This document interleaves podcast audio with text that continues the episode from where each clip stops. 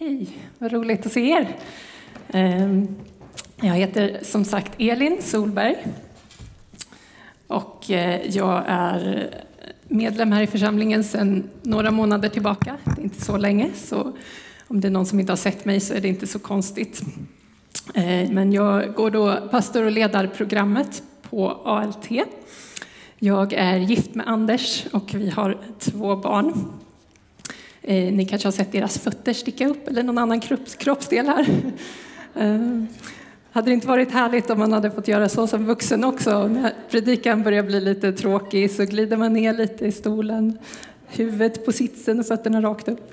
Eh, hade varit en tydlig signal till predikanten också om att det är dags att börja avrunda. Eh, vi är inne i ett tema här i församlingen som vi kallar för Guds rike. Och det här temat grundar sig i att när Jesus började ehm, eh, sin verksamhet och började förkunna de goda nyheterna så var det just Guds rike som han förkunnade i ord och i handling. Han sa att tiden är inne, Guds rike är nära. Eh, och han visade på det genom att bota sjuka, väcka upp döda, driva ut demoner och mycket annat. Och idag så ska jag prata om den nya människan inom det här temat. Och jag vill ge er den stora bilden, Guds berättelse genom Bibeln. För att vi ska förstå vad Gud har gjort, eh, var i historien vi befinner oss eh, och vad Guds tanke och plan är. Och då med fokus på just människan.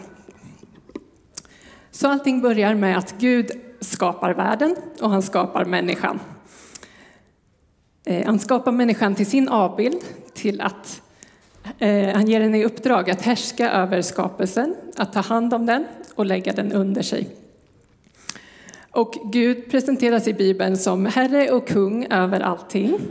Eh, så när människan får i uppdrag att härska över skapelsen så är det som att människan ska vara ett slags viceregenter som får representera Gud och utbreda Guds rike i hela skapelsen.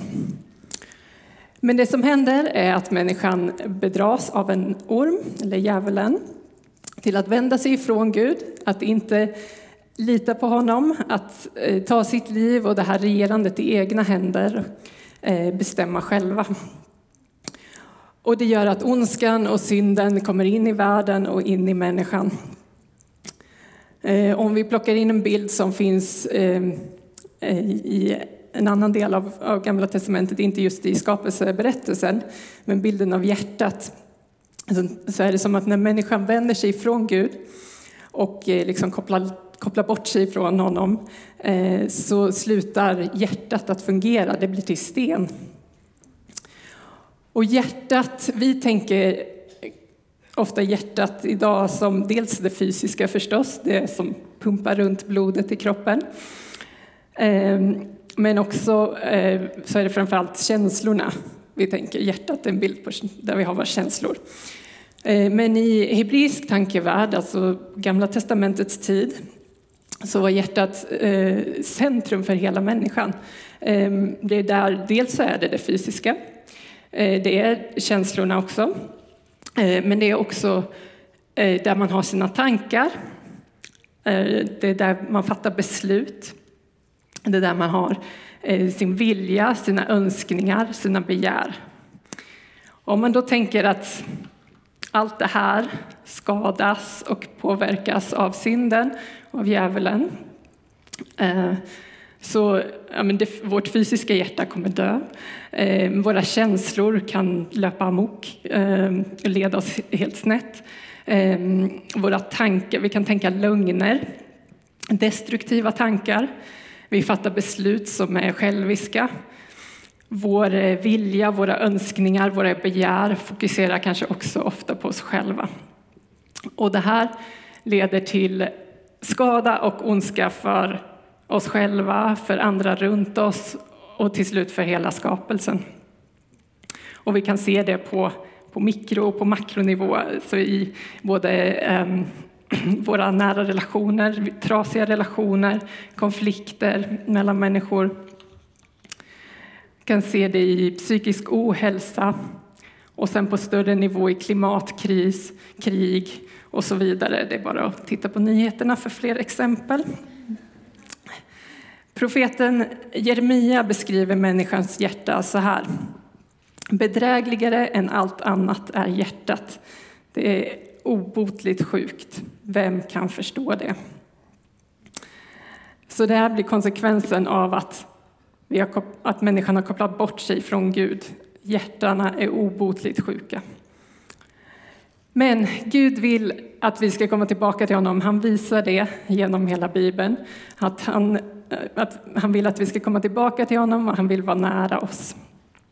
Och han vet att lösningen är att det är han som är kung över världen Eh, och över människan, att det inte är vi själva, att det inte är djävulen.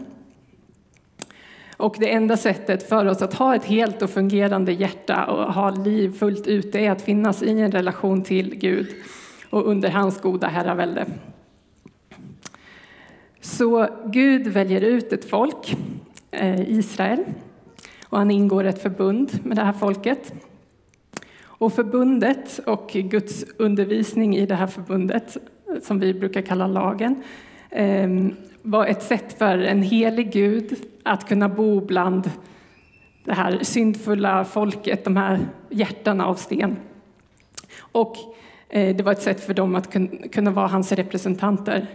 Men det räckte inte för att lösa problemet med deras hjärtan. Utan folket vänder sig bort från Gud om och om igen. De tillber andra gudar. De vill hellre ha en mänsklig kung istället för att Gud ska vara deras kung. Och till slut så förs folket bort i exil till Babylon för att de har vänt sig bort från Gud. Så man förlorar landet som Gud har, har gett dem. Man förlorar templet som förstörs då av babylonierna. Man tänkte att templet var där Gud bodde. Så det verkar som att Gud har övergett dem. Men i den här stora krisen som det är så dyker det upp profeter som börjar tala hoppfulla ord från Gud om något nytt som ska komma, en ny tid, en ny skapelse där Gud ska regera fullt ut, där det kommer vara frid, shalom, eh, som är det hebreiska ordet som betyder frid men också helhet, att allting är liksom rätt. Och de eh, eh, profeterar om att Gud ska ge folket ett nytt hjärta och en ny ande.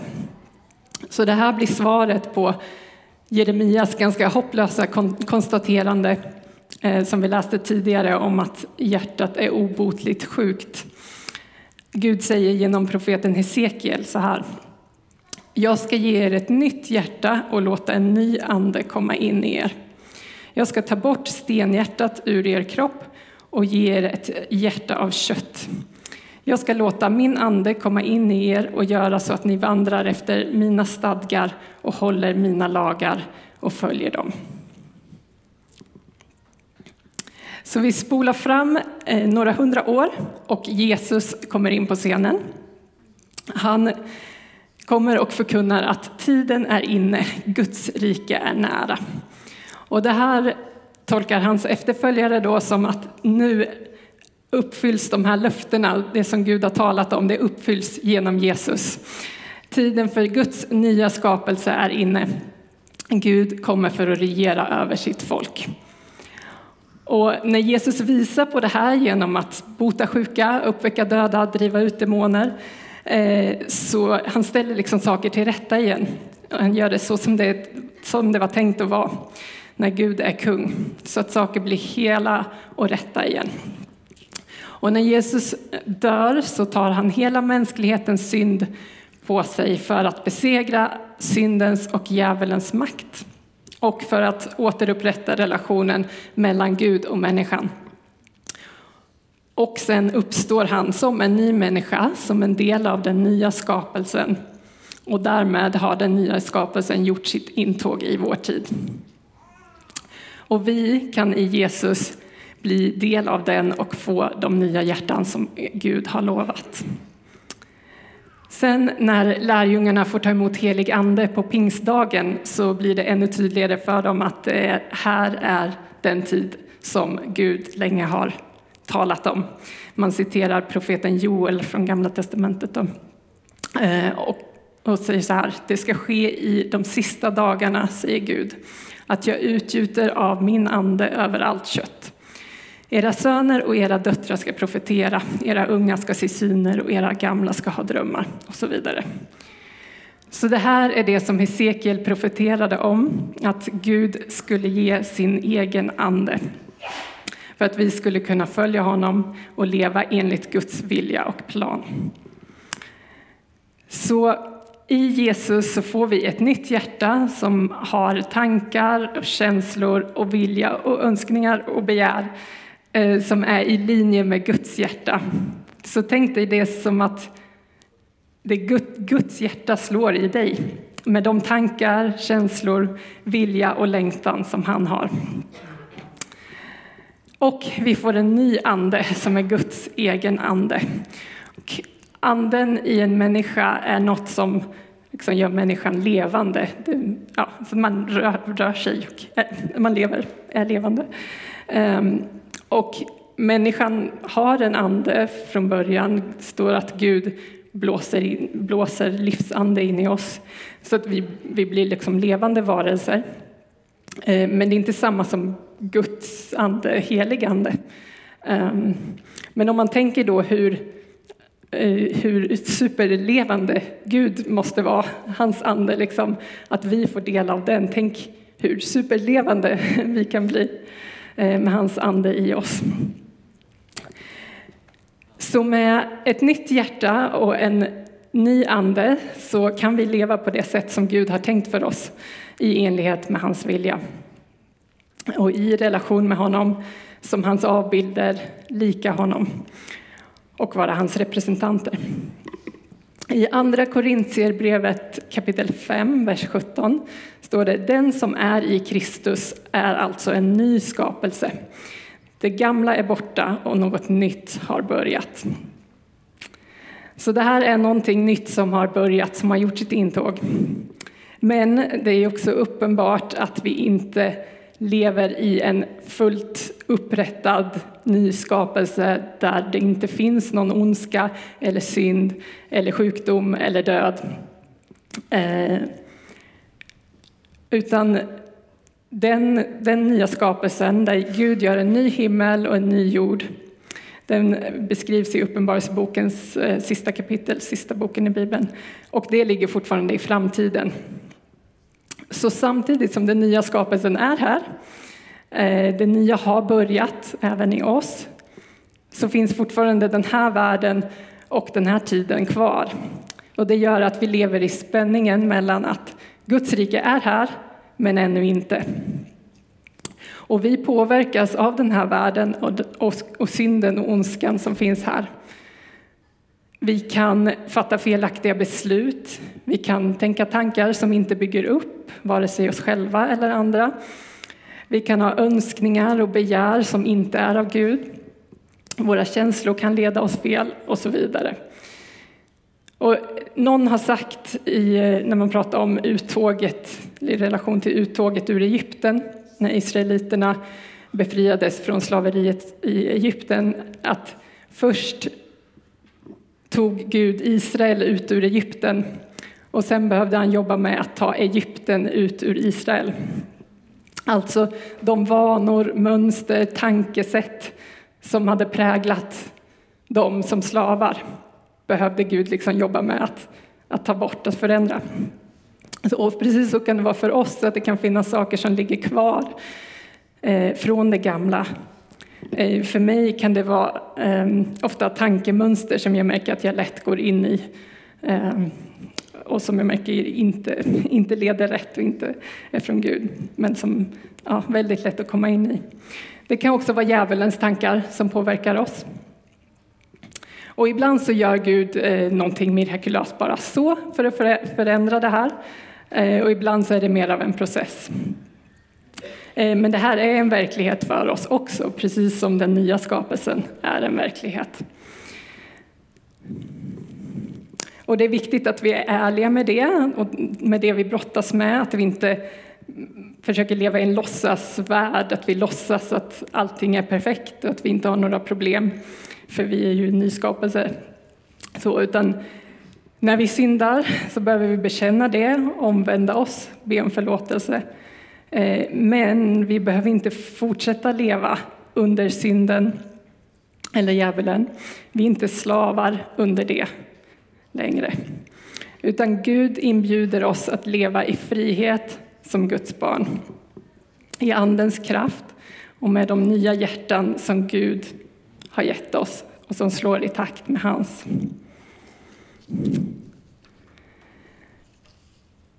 Och då kan vi återigen vara Guds viceregenter då, som får vara med och utbreda Guds rike här och nu.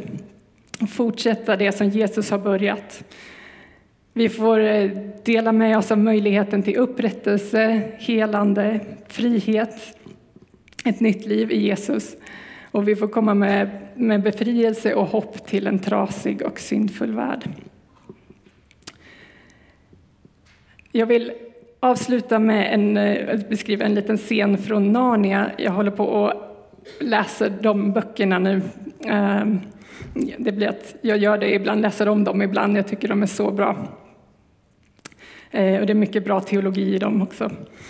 Eh, så jag har precis läst klart ehm, Caspian, prins av Narnia, som är fjärde boken.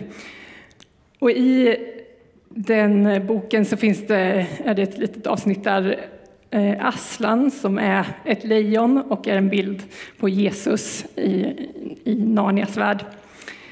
Aslan ber Lucy att göra något som hon tycker är väldigt svårt.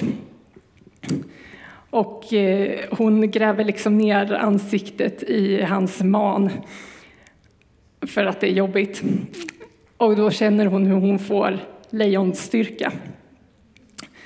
Eh, och Aslan säger Now you're a lioness. Nu är du en lejoninna. Så Lucy blir modig och hon blir lik Aslan.